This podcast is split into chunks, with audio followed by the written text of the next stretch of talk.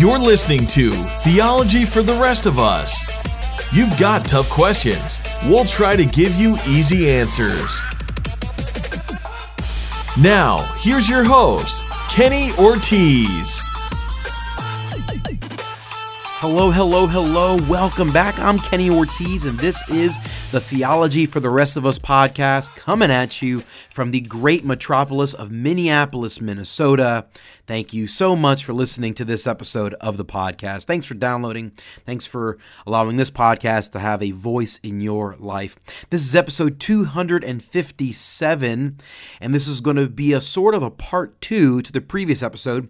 In 256, I talked about naturalism, uh, defined naturalism, and talked about the history of naturalism to some extent um, talked uh, uh, just uh, about how it's become sort of the prevalent default ideology in a lot of ways in Western culture.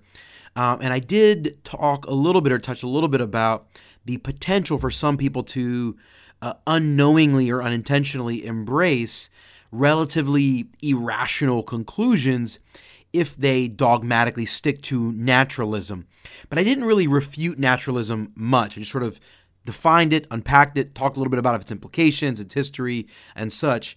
Um, however, in this episode, I really want to take a few minutes out and really talk through naturalism and sort of the flaws of naturalism. And more specifically, I want to cite and quote specific well known naturalists that are coming to the conclusion that naturalism may not necessarily be a, a an ideology or philosophy that really is ideal uh, when we are examining science.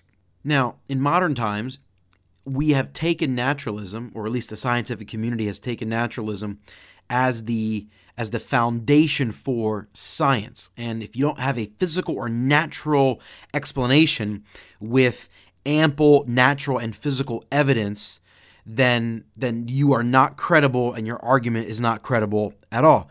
But that is a relatively recent phenomenon in 1800s or so.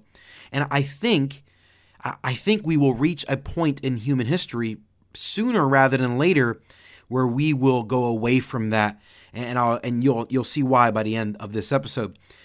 It's always interesting to me I hear scientists or people who are claim to be atheists, even just lay people like you and I just regular peeps that say, well, I believe in evidence and science, and you Christians just believe in faith.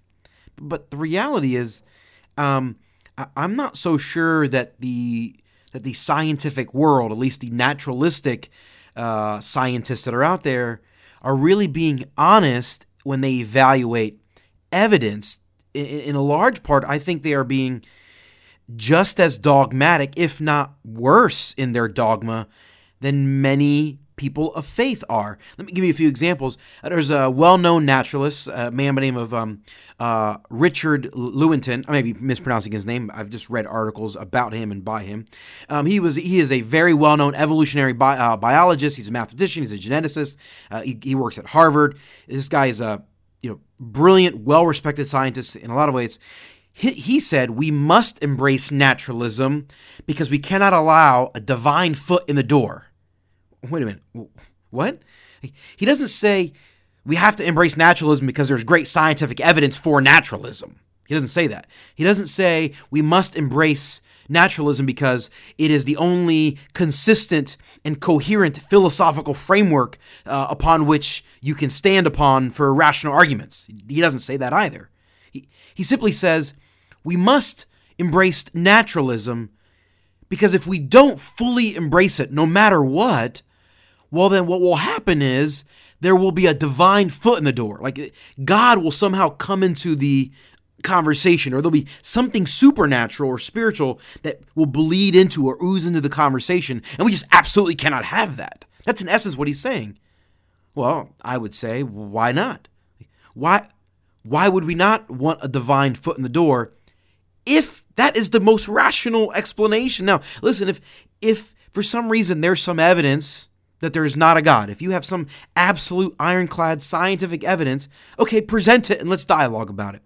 However, absent of that, I think I think the idea of a creator beyond our universe should be on the table.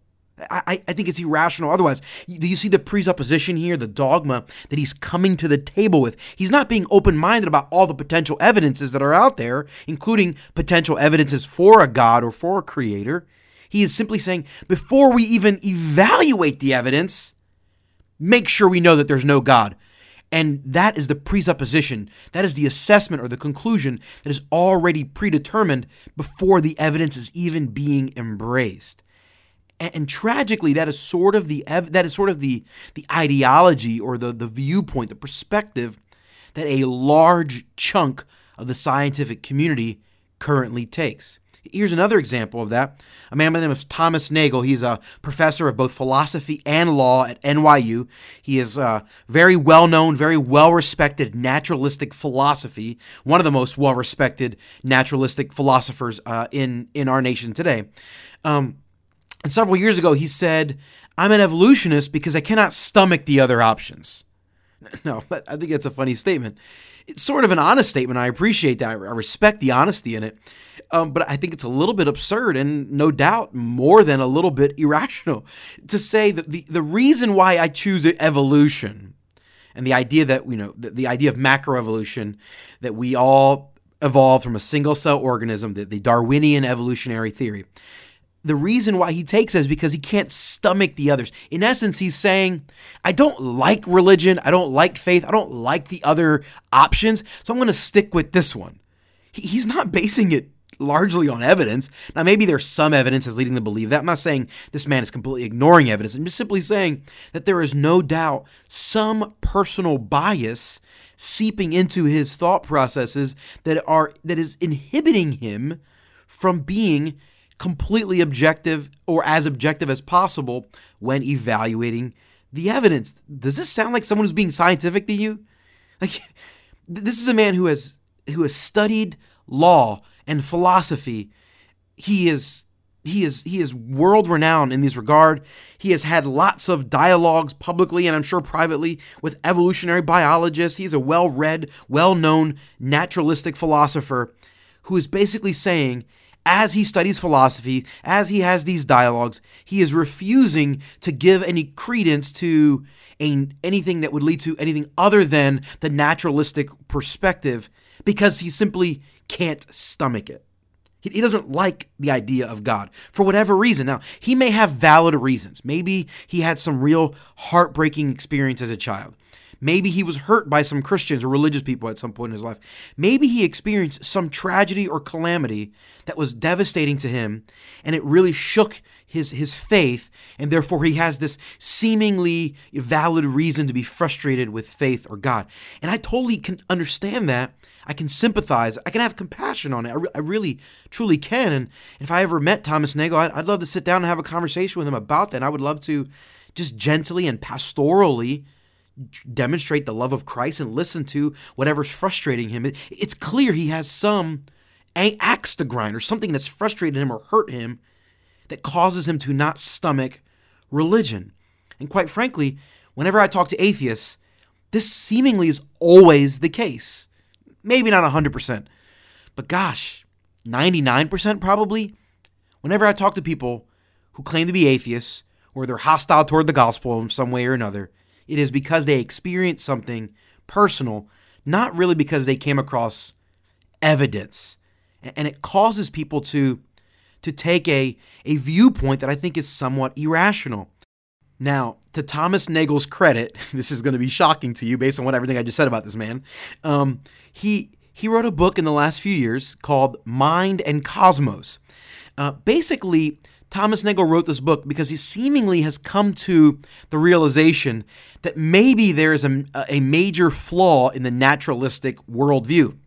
And this is the subtitle of the book.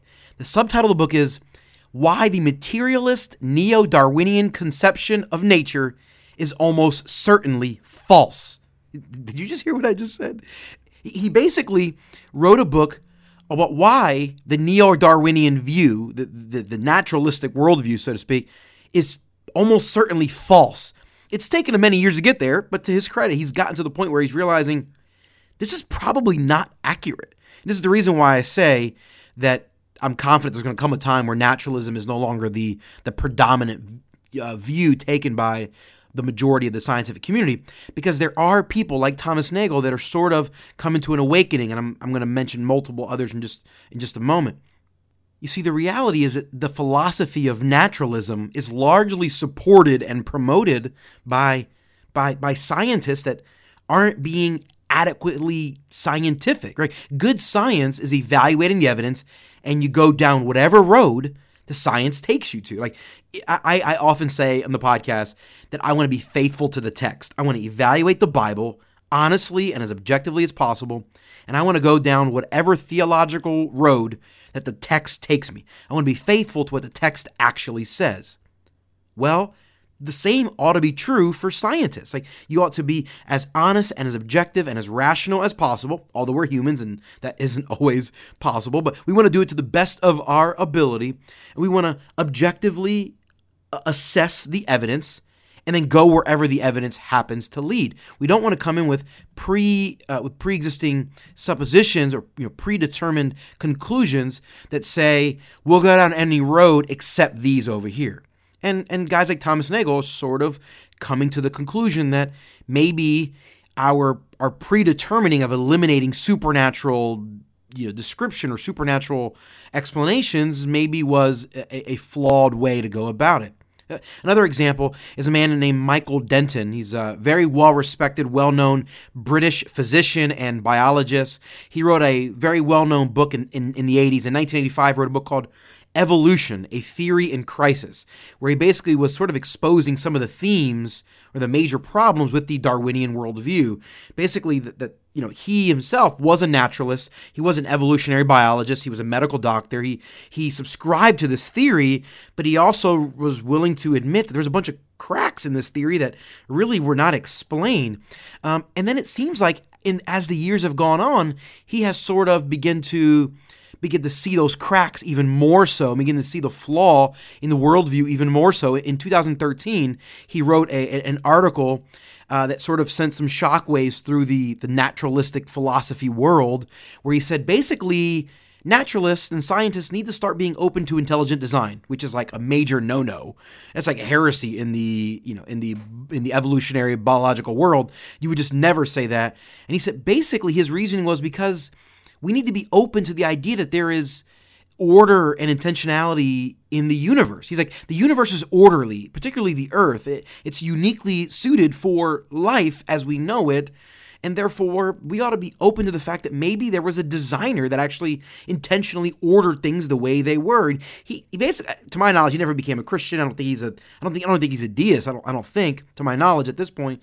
But he's basically making the point that maybe the the worldview that he's he has he has subscribed to all his life isn't as ironclad as maybe someone make it out to be. And then three years after that article in 2016, just in the last few years, he wrote a second book, sort of a sequel, and the book is called Evolution. Still a theory in crisis, right? The original one was Evolution, a theory in crisis. This one is Evolution, still a theory in crisis. And in essence, he, he talks a lot about biology and, and, and, the anatomy of humans. He talks about human language and the structure of that. He talks about how this world is orderly and uniquely suited for human life to flourish.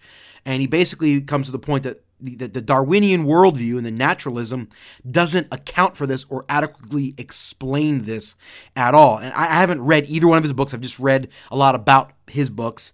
And I've been, what I've read in articles is that his second book, the recent one, is even more bold than the first one.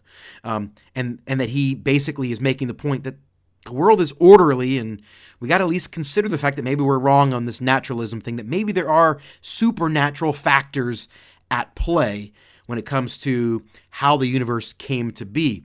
This is in essence the the intentional the intelligent design or fine tuning argument that that things are so orderly and so well done that they couldn't have happened by accident.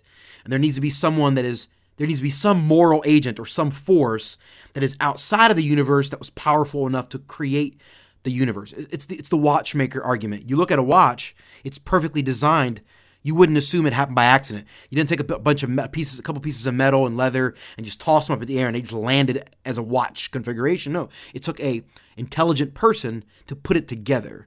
And the idea is that as you examine the universe and human life, genetics and human language, when you examine these things, you realize that they are so orderly, they must have been put together by someone who is really intelligent, actually doing it on purpose. In fact, this is what Stephen Hawking, the famous world renowned physicist, he actually made similar comments back in the 1970s. Uh, Stephen Hawking, that's kind of when he first became famous. Of course, uh, he, he's passed away this year. Um, he is one of the, he was one of the most brilliant minds of our era. He was most famous uh, or made famous by his his research and study on black holes back in the 70s. That kind of put him on the map. Um, but of course, since then he's he's done much more since then.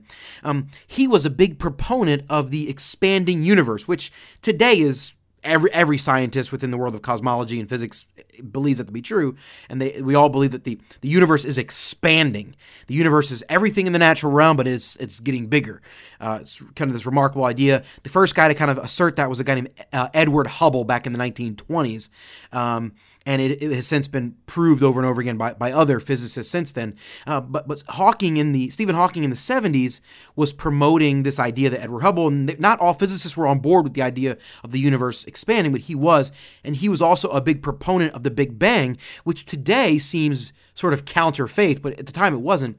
Uh, for many years, lots of physicists believed that the uh, lots of scientists believed that the world that the universe was eternal, um, but it was you know Einstein and others after Einstein that kind of came to the conclusion that no, the universe actually has a beginning, um, and that actually there are many physicists and Hawking sort of in in that crew that have said, hey, at some point the entire universe was just like a speck. They were all like in one place. And there was this massive explosion that spread all the matter that was in that one little speck across, you know, the hundreds and hundreds of millions of, of light years across the you know millions and millions of galaxies and trillions and trillions of stars that are in some of those galaxies. Like those sorts of things that, that all this matter exploded and, and has been ex, has spread out and has been spreading out and expanding ever since. Well hawking was uh, was one of the biggest one of the, one of the biggest proponents of this and and Hawking early in his career talked much about the idea that something must have caused this. Like that this matter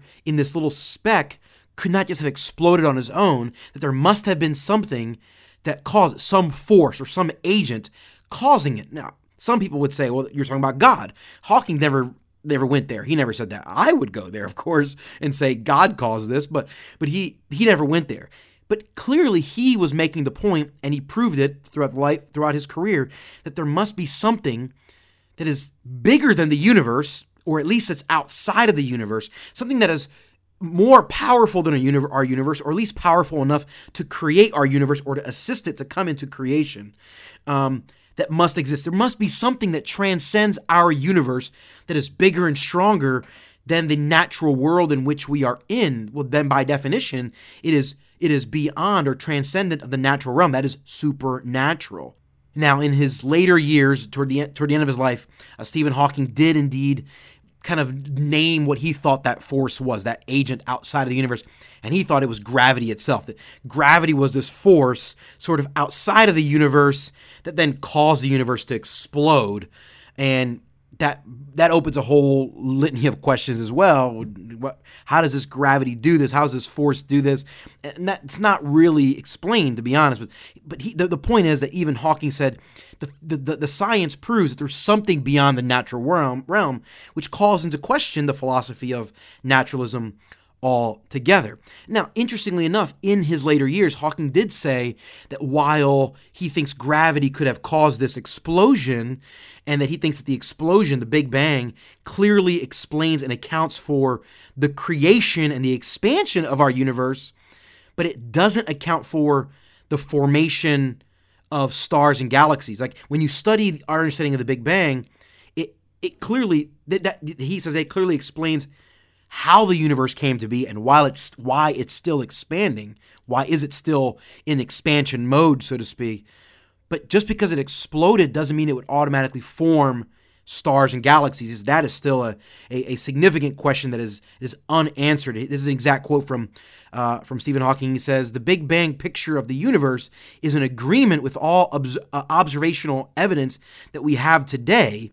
Nevertheless, it leaves a number of important questions unanswered, mainly the origins of stars and galaxies." And so ultimately, even someone like Stephen Hawking, who was sort of not wanting to give credit to a, a intelligent creator or a god, uh, even himself would have to say our best our best explanations still leave massive questions like how do galaxies even form? Like our current science doesn't account for that outside of something that's outside of our natural realm. Again, it calls into question the entire philosophy of naturalism.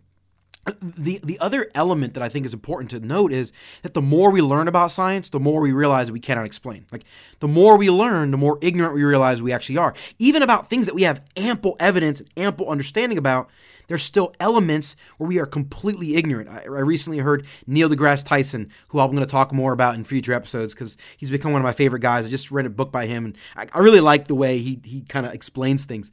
Um, he, obviously, he's not a Christian. He he is a naturalist in his own right, uh, but he said something that I thought was really interesting. He said, to be a scientist is to live on the frontier of of ignorance and knowledge. It's the idea that, and he said, uh, if you're uh, if you're not okay with us being ignorant, you're not ever going to be okay with being a scientist. Because to be a scientist is to recognize we are grossly and massively ignorant about way more than we realize. And, and in fact, the more we learn, the more ignorant we actually realize that we are. Our level of ignorance is is is only limited by actually what we learned throughout the course of the centuries you know being led by brilliant men like the Einsteins and the Hubbles and the the Hawkings and the Tysons and the others out there. One example of this is the is the idea of dark matter or dark energy. This is sort of a code word. Dark energy is a made up word. Basically, there's this energy force in the universe. We have no clue where it comes from, what it is, but in essence, it, there's this random force that is literally holding the entire universe together. That's it. That's what it's doing. We have no idea what it is, where it comes from, we can't describe it, we can't explain it.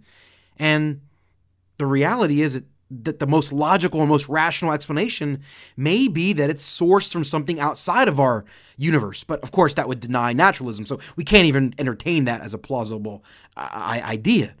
This, this dark energy, this unknown force, we have no clue what it is, uh, supposedly, is also the source of about 85% of all of the gravity in the entire universe. Like 15% of all the gravity in the universe, we can kind of figure out where it comes from. We know the source of that. But 85% of it, we, we have no idea other than it's attached to or sourced somehow from this unknown force that also, by the way, happens to be holding everything together perfectly. Every molecule and atom and everything in the entire universe seemingly is being held together by this thing that we have no idea. We can't describe it, so we call it dark energy. It's sort of a code word made up. Well, the Bible tells us in Colossians that Jesus holds all things together. Maybe, maybe if we considered a supernatural approach, we could find a more rational understanding of it. But of course, we would never do that. That's at least what the scientific naturalistic perspective would be. Also, there is an, another unknown force, we, we don't know what this one is either, that is causing the universe to continue to accelerate right? So the Big Bang happens, the universe is expanding, expanding, expanding, and and it's as it's expanding, the rate of its expansion is growing. So it's expanding whatever, so many, you know, blank blank blank light years or, uni- or, or, inches or whatever it is, whatever the units by which we measure the distance across the universe, it's expanding. The universe is getting bigger and grander but yet, day by day, from an Earth perspective, the rate at which it's getting bigger today is faster than the rate it was getting bigger yesterday. Well, there's some unknown force causing this. And if you read scientists that that are willing to entertain things like intelligent design, they begin to come up with equations and understandings and explanations that begin to say, hey, the most rational explanation for this is something supernatural. There is something outside of our universe, something that transcends our universe, something that's bigger than our universe that has the ability to sort of influence our universe and impact what's going on in the natural world. And that unknown force is the thing that is causing the universe to speed up the rate of its expansion. But of course, if you're a naturalist, you would never entertain that. And therefore, you just say, well, it's dark energy or it's unknown Maybe one day we'll see it. This is sort of, again, it's just sort of irrational. Uh, David Brooks, he's uh, you know the world the, the well the well renowned New York Times journalist, um, has been has sort of been observing this and having lots of conversations with scientists. And he said something recently uh, or a few years ago that I thought was an interesting quote. And to my knowledge, he is not a Christian and was not a Christian when he said this. Oh, there's a rumor that he became a Christian recently, but if that's true, he said this quote before he became a Christian. He, he said, There is a scientific revolution going on that will undermine naturalism, not faith in God, which is remarkable, right? If you look at the world of physics and cosmology and astronomy pretty much from the early 1900s, particularly from the work of Edward Hubble in the 1920s on, you, you really see this revolution in our understanding of the cosmos. And it really does undermine naturalism. It undermines the secular worldview. It does not undermine the idea of a God or an intelligent creator of some sort. Some people would say, they would assume, oh, the more you learn about science, the more it proves there's not a God. But what we're actually learning, as David Brooks has wisely stated, we're actually seeing the opposite. He, he also said this He says, naturalism is dead, but the only people who don't know it are the naturalists. I think that's a pretty ironic and pretty potent statement from David Brooks. Let me give you one other example of a world renowned atheistic philosopher that had a change of heart uh, toward the end of his life. A man by the name of Anthony Flew, who was a, a very well known, well respected uh, British writer. He was a, a prolific writer, teacher, uh, again, very well well known, well respected.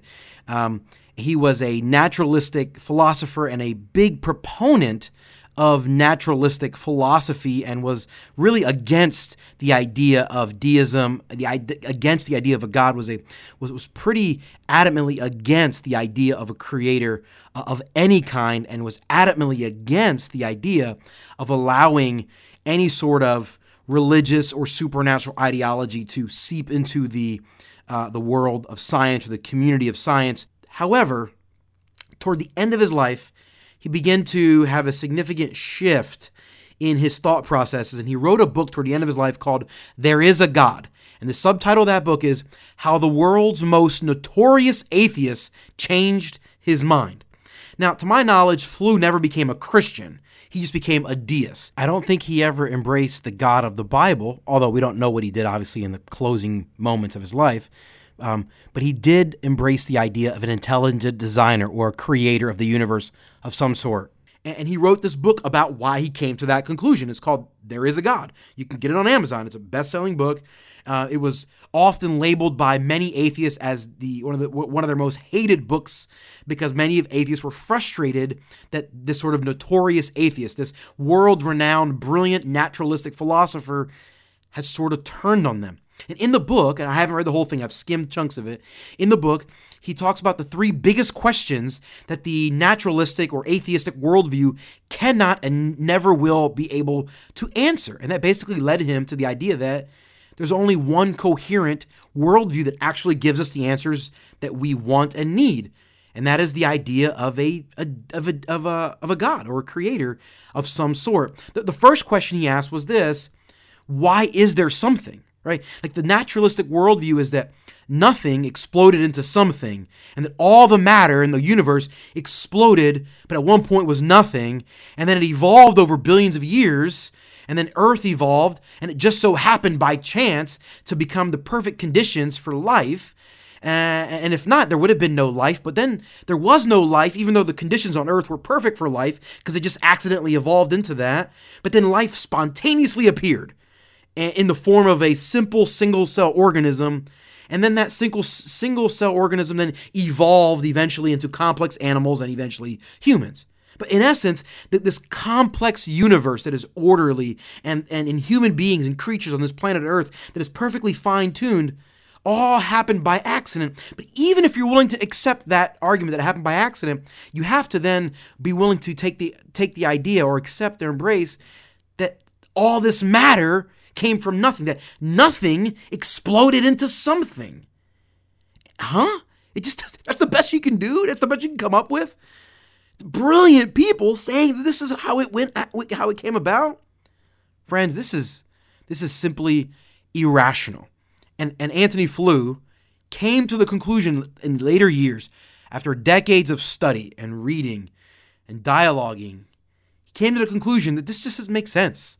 And the reality is, there are many naturalists like him that are starting to come to the realization. As David Brooks said, there is a scientific revolution going on and it will continue.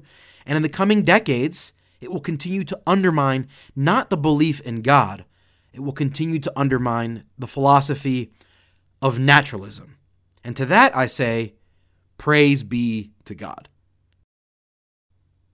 Thanks for listening to this episode of the podcast. Hope it was helpful and insightful as you begin to grapple and study through things like naturalism and some of the related topics. If you have any questions about anything I said or need clarity, I'd love to hear from you. Shoot me an email. The email address is heyortiz at theologyfortherestofus.com. That's H E Y O R T I Z at theologyfortherestofus.com. Also, if you have a question or a topic that you want me to address in a future episode of the podcast, even if it's unrelated to anything I said in this episode, I'd love to hear from you. Feel free to email me at that same address. Hey, make sure you never miss an episode of the podcast. Make sure you're subscribed in your Apple iTunes player or whatever your favorite podcast player happens to be. That'll guarantee that every episode gets delivered directly to your device as soon as they go live. And while you're there in your app, make sure you leave a rating or review. Those are a big, big help to the show. Thanks again for listening. I'm Kenny Ortiz, and this has been Theology for the Rest of Us.